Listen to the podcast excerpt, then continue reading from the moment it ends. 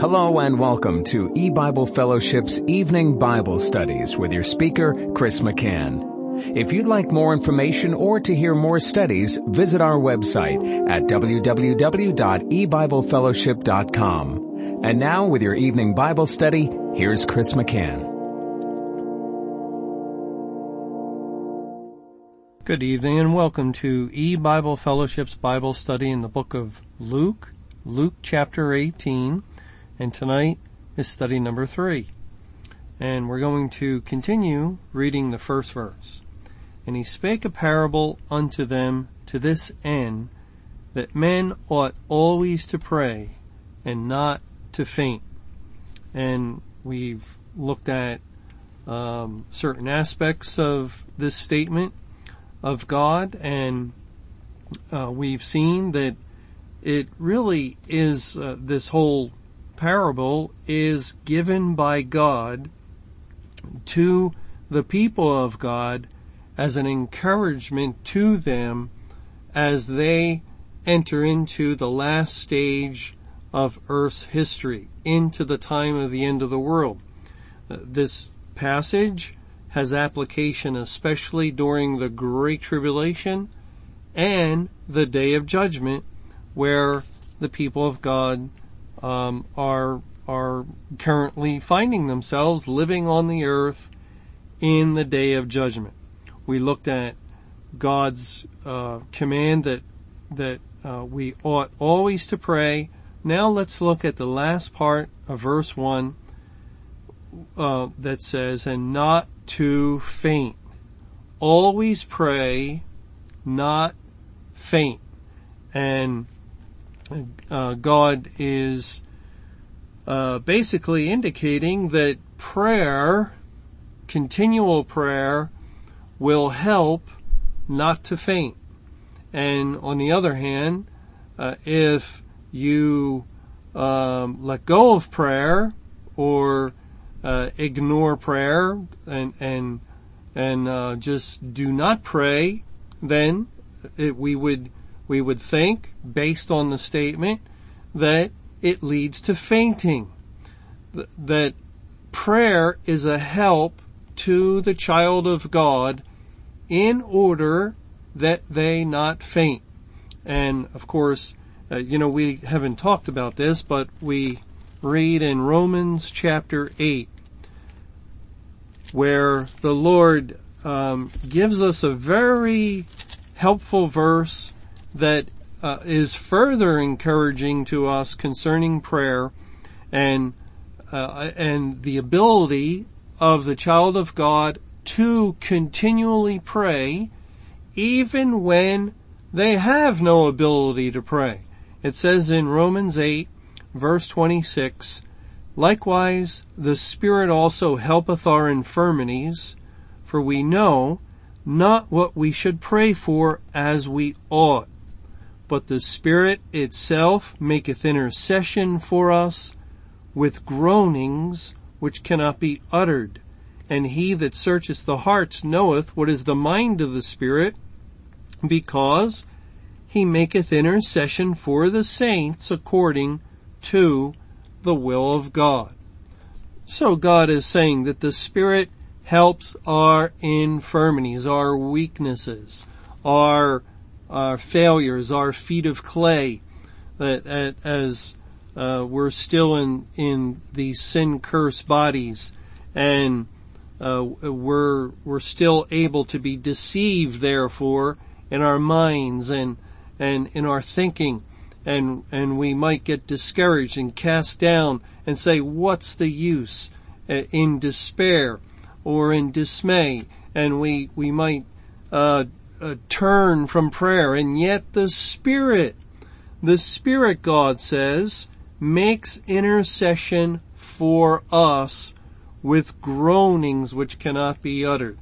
And, and so, as God has given a new heart and a new spirit to the child of God, the elect individual that has already been saved, and, and the Holy Spirit indwells that person, there is a continuing, constant prayer being made unto God on their behalf and, and as that, um, child of God comes to God in, in prayer, maybe they can't form the words, maybe they, they don't know what to pray. What can I pray, O Lord? The, it's, it's judgment day.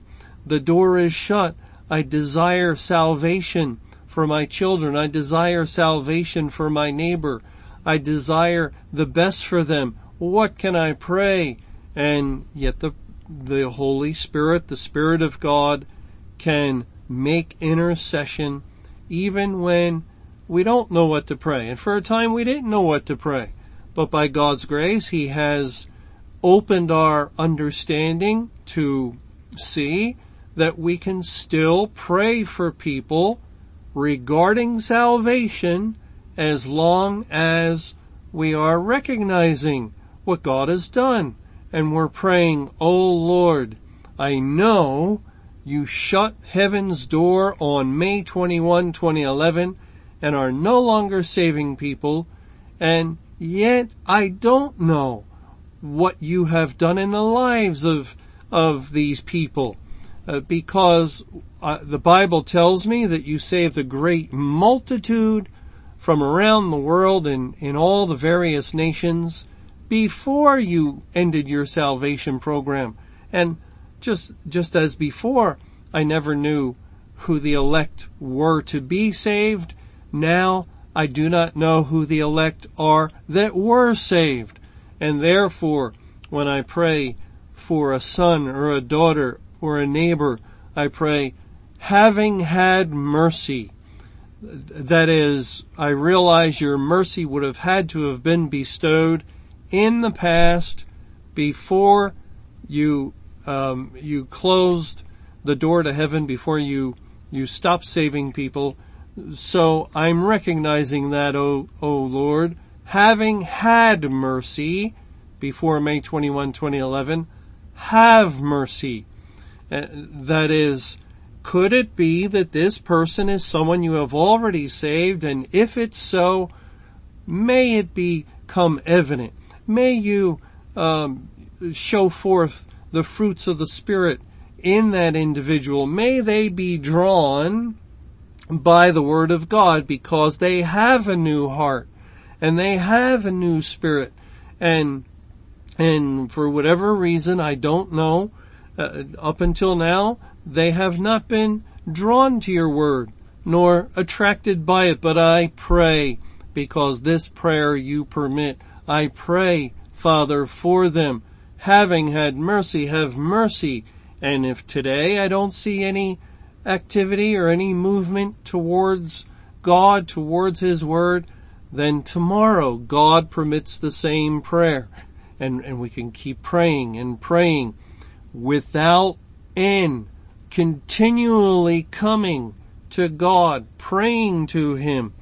And men ought always to pray and, and yet comes that day, oh, what's the use? What's the use? I, I don't feel like praying. And what does it matter if I do pray?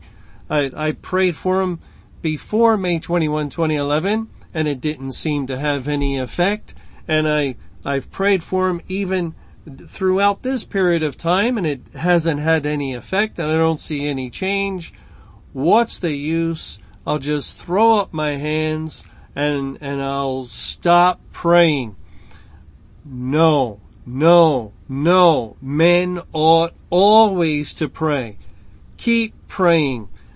You, you already recognize God is good and gracious and kind and a God that is far above, um, anything in his, in his kindness, anything we could have previ- previously thought or imagined that he would permit prayer in the day of judgment.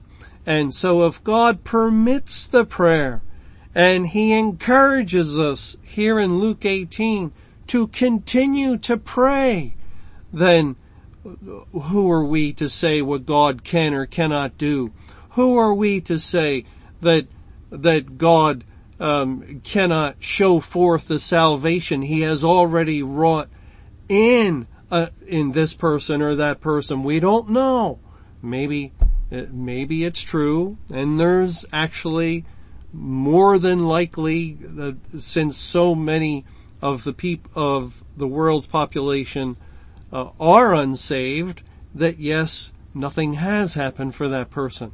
But it was the same thing before May 21, 2011 when we prayed that God might save them. The likelihood was that they wouldn't be one of God's elect if you're going by odds or if you're going by numbers. Yet we prayed for them then with hope. We, we prayed hoping. and why did we hope? Because God is merciful. God is kind and gracious and good and He allowed us to come before Him to pour out our hearts for these people and, and the same God, the same God is encouraging us today. Keep praying, keep praying with hope, with hope for um, many that were not in the churches. Keep praying, and even if someone were in the church, God still permits prayer, uh, uh, although it is a, a far more sorrowful situation, yet we can pray the only prayer the Bible permits that the cup might pass from them. Could it be, O Lord, that the cup of your wrath that that uh, you are um, giving to all those that were in the church in disobedience for and uh, out of a refusal to hearken to you to come out. May it be that that cup might pass from them and we desire the best for them. We desire the wrath of God uh, would would cease from them if possible. But of course we we always conclude the prayer not our will but thine be done knowing the will of God at this time. So it is a, a sorrowful situation. But this is what God would have us to do. Continually pray and not faint. Not faint. Now the word faint, the Greek word translated as faint, is Strong's number 1573 and it's found six times in the New Testament. Two times in 2 Corinthians chapter 4. Let's turn over to 2 Corinthians 4 and in verse 1 and verse 16. It says in verse 1, Therefore, seeing we have this ministry, as we have received mercy, we faint not. And uh, they, they actually do go hand in hand. As someone has received mercy, they will not faint. They, they could get near fainting, they could feel like they want to faint. They could think they fainted, but they do not faint. They faint not because God's Spirit will not allow it. He'll not permit it. He'll, as we saw in Romans 8, He Himself will intercede with groanings on their behalf that they not faint but continually pray. In 2 Corinthians 4, 16, um, it says here, for which cause we faint not, but though our outward man perish, yet the inward man is renewed day by day. For our light affliction, which is but for a moment, worketh for us a far more exceeding and eternal weight of glory.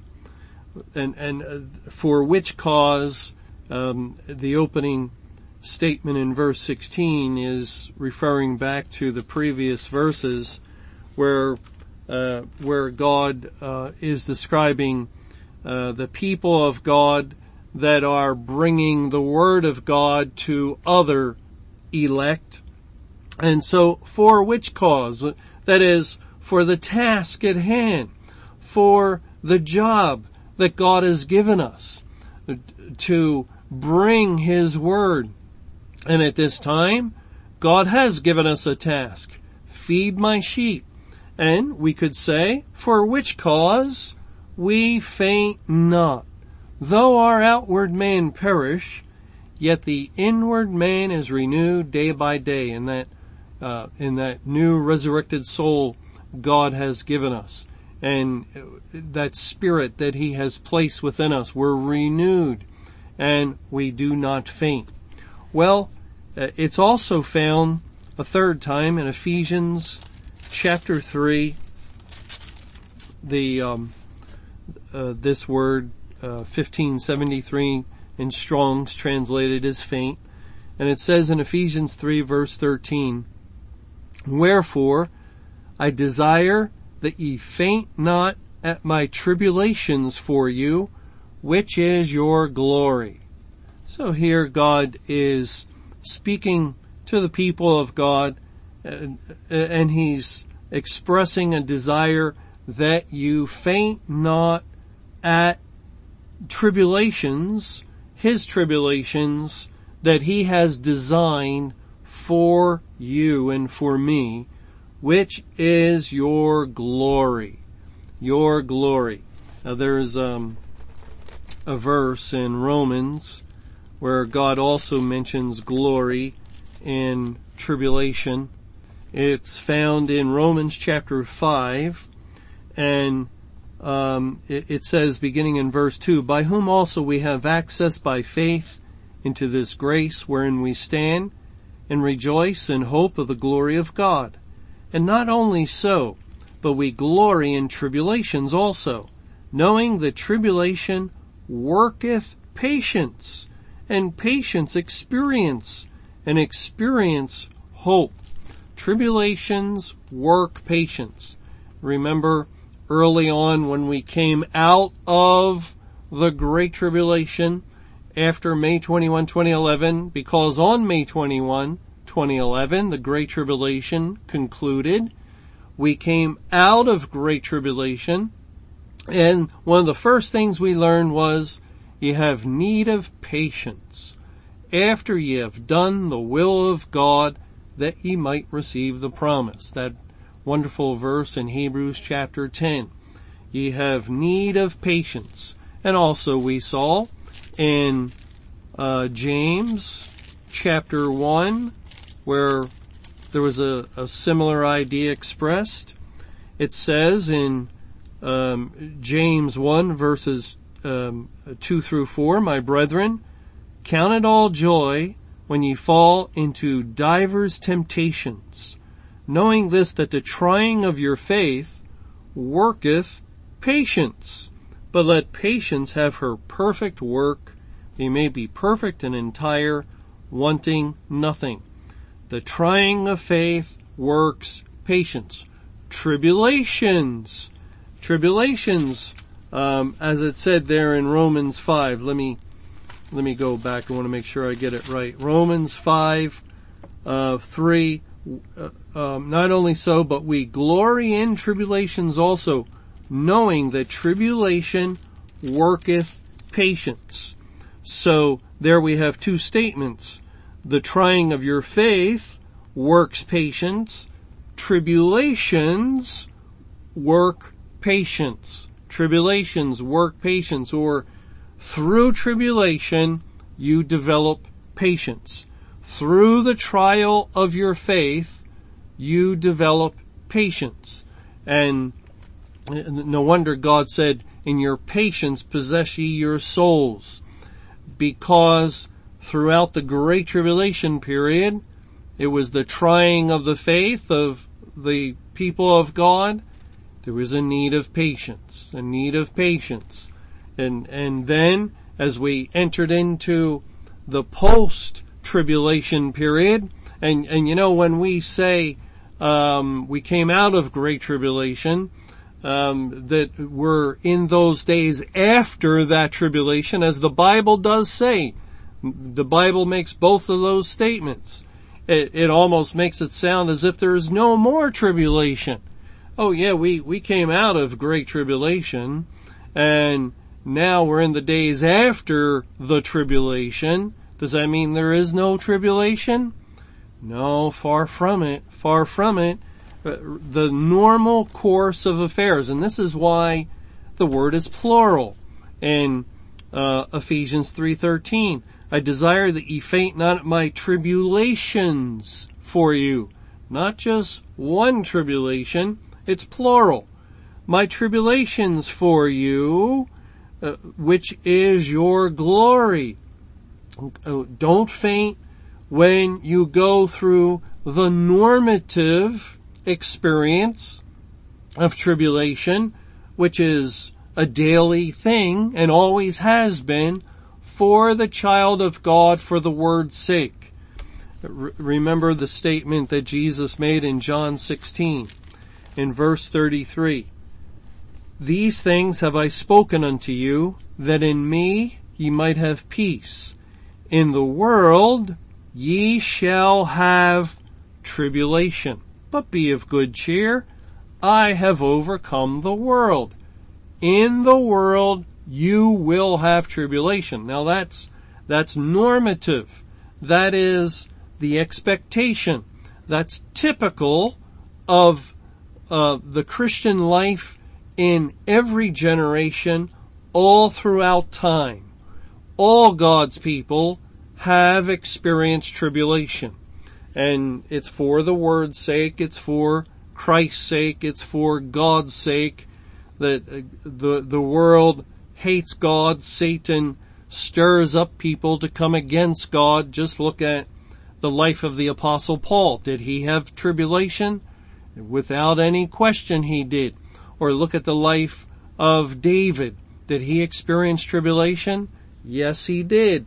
Or, or any of the people of God. Uh, uh, there is always tribulation, but there was set aside a period of time at the end of the church age when God would begin judging the churches and congregations that he termed great tribulation. Megas thalipsis. Great tribulation.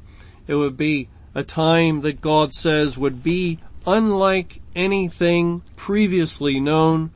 Uh, the Lord makes that statement in Matthew 24 in verse 21, for then shall be great tribulation, such as was not since the beginning of the world to this time, no, nor ever shall be.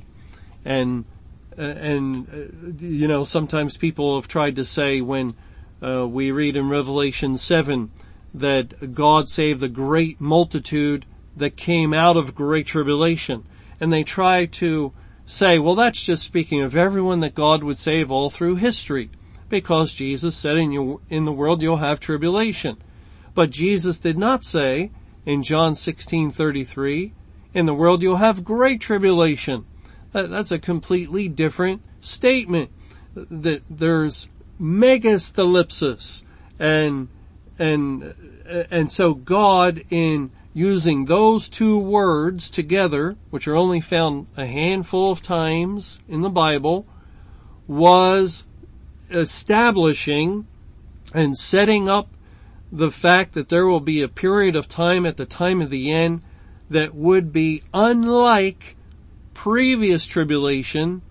It would be intensified, magnified, increased, and it would be great tribulation. And that's exactly what God did for 23 years. May 21, 1988 through May 21, 2011, an exact 23 years, a, a complete 8,400 days of great tribulation. And then May 21, 2011, the great tribulation ended, and now we're in those days after that tribulation, but there, there's still, since we're in the world, there, Jesus said, in the world ye will have tribulation. And, and therefore on that basis alone, God's people are still experiencing tribulation. But more than that, we're in a time of severe testing where uh, it's the Lord's plan to put his people through the fire. And uh, even though the term, the two words great tribulation are not used or applied to this period of time, it it still is uh, full of affliction, and the word tribulation is also uh, translated as affliction. It's it's a time full of tribulation for the people of God. we read in Second Thessalonians in chapter 1, 2 Thessalonians 1, beginning in verse 4, it says, So that we ourselves glory in you in the churches of God for your patience and faith in all your persecutions and tribulations that ye endure. See where patience and faith and enduring come in through tribulations. Remember what God said in Matthew 24, he that endures to the end shall be saved. And it's a sad thing that some people um, failed to endure the great tribulation and they fell away. God opened up a scripture to try and test and and and to work patience in the people of God and yet here and there there were some not truly saved and they fell away. And then at the conclusion of the Great Tribulation, God turned up the heat and uh, uh, with a scorching uh, heat, the sun began to beat down, spiritually speaking, upon the people of God like never before, and more and more fell away. More and more fell away. They lacked patience. They lacked patience. The tribulation ought to have worked patience in them, but they were never born again. Christ really is the essence of patience. He's the one that causes his people to endure faithfully. And isn't that what patience is? Waiting upon the Lord faithfully, enduring sound doctrine, not lashing out in anger, not uh, running away to the world, back to the world, or running back to the church. God definitely warns against that. Not running back to former doctrines. No, patiently we wait on God in confusion, in trial, in tribulation. We don't know, O Lord, what you're doing, but we know your word is true and faithful, and you are true and faithful, and so we look to you and we're going to continue looking to you until you help us, oh God, and, and show us the, the direction, the step to take, and our next step in front of the other. And, and so God's people, their patience, they had a need of patience. God worked patience in them as He continued to um, work out his program for the end times. And, and so here the statement is, uh, concerning your patience and faith in all your persecutions and tribulations that ye endure in verse 5, which is a manifest token of the righteous judgment of God, that ye may be counted worthy of the kingdom of God, for which ye also suffer for which ye suffer the kingdom of God. And there's a, a, a remember uh, what we read in Acts 14 in verse 22, confirming the souls of the disciples and exhorting them to continue in the faith, and that we must, through much tribulation, enter into the kingdom of God.